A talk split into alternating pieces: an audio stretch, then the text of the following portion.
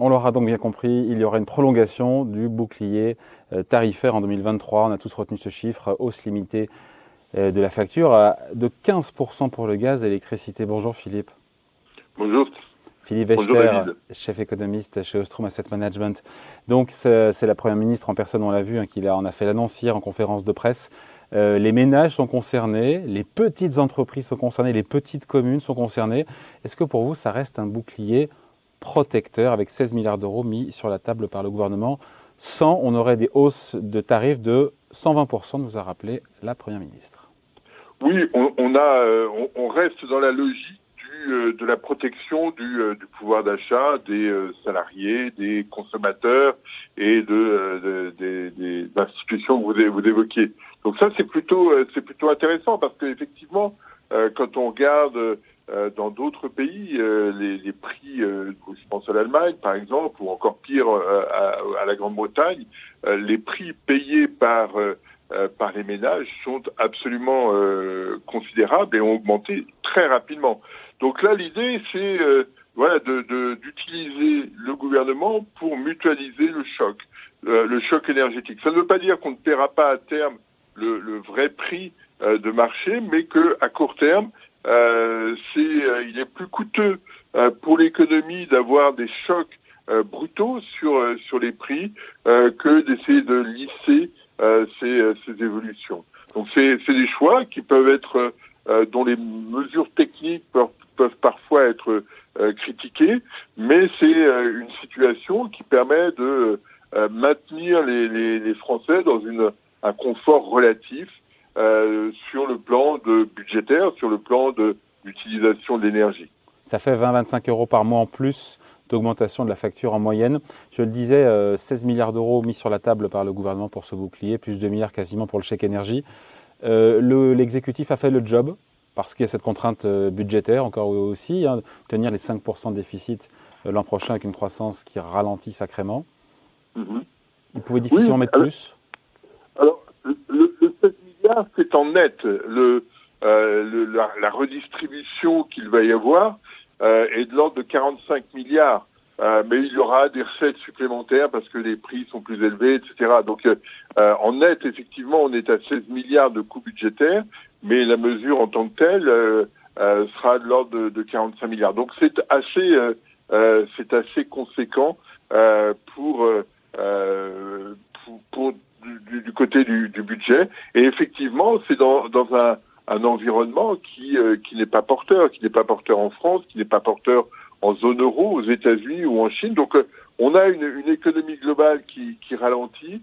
Et l'objectif de ce, de ce bouclier euh, énergie, c'est de euh, limiter l'impact de ce euh, ralentissement sur, sur l'économie française. Ça reste supportable pour les ménages, Philippe, cette hausse de 15% Alors, c'est là où il y a une, une discussion, c'est-à-dire que euh, les, les, les, baisses, enfin ou le, les, les, hausses plutôt limitées de, de l'électricité euh, s'appliquent de façon uniforme à tous les ménages. On aurait pu imaginer, euh, comme c'est le cas en Allemagne, qu'il y ait euh, euh, une aide sur un montant défini, un montant de base défini, et puis pour toute consommation supérieure à ce montant évoqué, eh bien, ils puissent, chacun paye le, le, le prix nécessaire. Et ça, ça aurait eu un, effet redistributif un peu plus important, c'est-à-dire que on voit bien dans la consommation d'énergie, d'électricité au quotidien que plus vous êtes, euh, plus vos revenus sont élevés, plus vous consommez d'électricité, etc. Et donc, on aurait pu imaginer un phénomène, euh, un, mécanisme qui dit jusqu'à X euh, milliers d'euros par an, vous payez le tarif de base, et puis au-delà, euh, au-delà de ce tarif de base, eh bien, quand vous utilisez, parce que vos revenus sont supérieurs à ce quelques milliers d'euros euh, par an, eh bien, quand vous utilisez l'électricité au-delà de ce montant de base, vous payez davantage. Ça, ça aurait été intéressant. C'est politiquement moins lisible qu'une mesure effectivement comme ça qui s'applique à tout le monde. Après, pour l'aspect redistributif, il y a les versements des chèques euh, énergie de 100 à 200 euros pour les ménages modestes. J'ai pas bien compris d'ailleurs, certains toucheront 100 euros d'autres 200 euros, ça dépend où on se situe dans l'échelle euh, des revenus. En tout, ça fait 12 millions de ménages qui sont concernés. Euh, c'est bien là aussi ou c'est pas suffisant? Bah, ça fait partie du, du, package, c'est-à-dire que euh, c'est un des paradoxes de cette euh, de cette aide du, du, gouvernement, c'est-à-dire que personne n'a le sentiment, quand on regarde les sondages, que eh bien il y a un vrai effort qui est fait à l'échelle globale. Tout le monde constate que oui, il y a, y a, de l'inflation, tout est plus cher, mais on n'a pas le, le, le, sentiment, on n'a pas la même perception qu'on peut l'avoir dans d'autres pays européens euh, de, euh, de l'implication de, euh, de la politique économique dans la gestion du quotidien. Et donc, ce, ce, chèque est intéressant parce que il, il, donne, il, il, rend plus concret l'impact du de, de, ces aides. Alors tout ça peut être discutable, mais c'est un, moyen de, montrer qu'il y a un effort euh, effectivement observable qui se fait euh, dans un cadre beaucoup plus large, qui est beaucoup moins lisible, beaucoup moins visible euh, pour, pour chacun d'entre nous. Hmm. La Première ministre qui a rappelé ce plan de sobriété énergétique, une communication sera faite auprès du grand public à partir du 10 octobre. Chaque geste compte.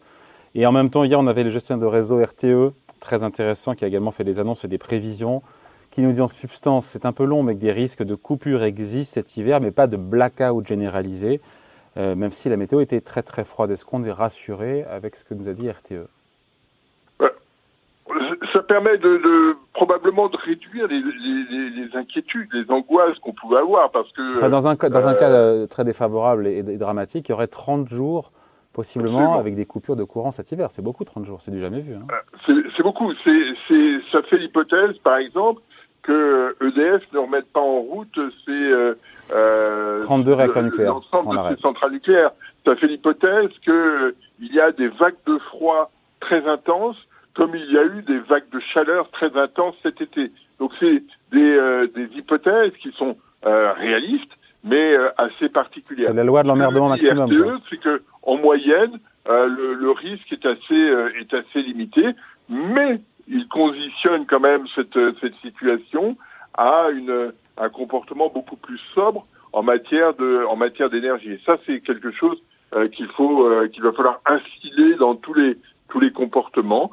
Euh, on va tous euh, mettre un pull chez soi et cet hiver, ça, ça, ça, fait partie du du passage pour éviter à la fois des coûts trop élevés, pour éviter aussi euh, des, risques de rupture qu'évoque euh, RTE.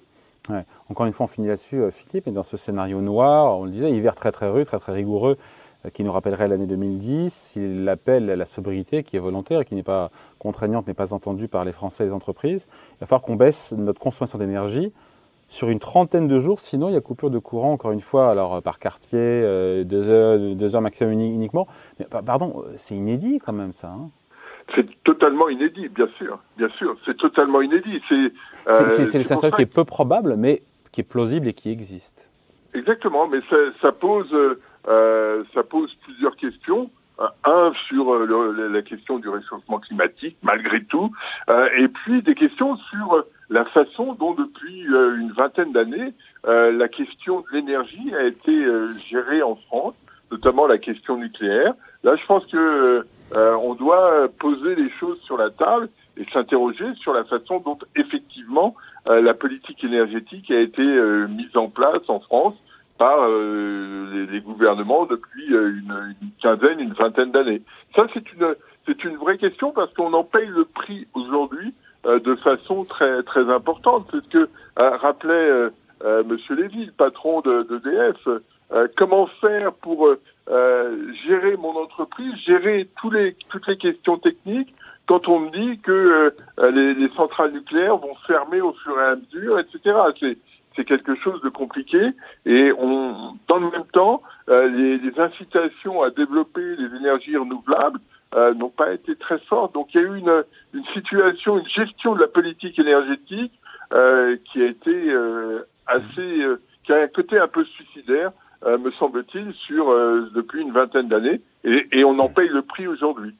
Dernière question, euh, Philippe, sur à la fois le, bouclier tarifaire, les annonces de la Première ministre hier sur ce risque de blackout, sur fond de ralentissement, encore une fois, de, la, de, la croissance. Est-ce que ce, ce, plan de bataille du gouvernement, est-ce qu'il est satisfaisant? Est-ce qu'il est suffisant pour vous? Il est, euh, il est suffisant. Est-ce qu'il est bien dimensionné? Probablement, mais, euh, mais ça nécessite pour chacun d'entre nous euh, d'être euh, plus actif dans nos comportements vis-à-vis de la question énergétique.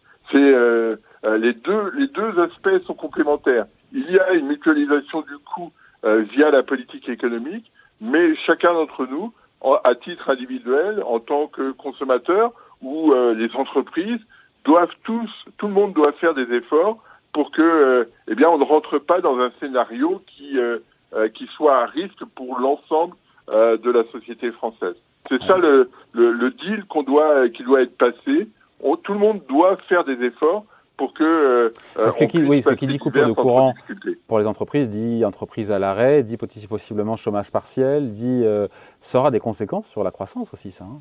Ah, il y aura, il y aura forcément des conséquences parce que euh, quand vous payez votre énergie plus cher, dans un contexte où les prix de l'alimentaire aussi augmentent, eh bien, euh, à budget euh, donné, euh, vous êtes obligé d'arbitrer sur d'autres dépenses. Et la, le, la, machine à laver que vous souhaitiez changer, eh bien, vous allez peut-être en repousser le, le, le moment d'achat. Et donc, ça va avoir une incidence forcément sur le sur le cycle économique. Et ça, c'est euh, euh, quelque chose à, à, prendre en compte de, de, façon importante. Allez, merci beaucoup. Explication signée Philippe Wechter, chef économiste chez Ostrom Asset Management. Merci Philippe. Merci. Ciao.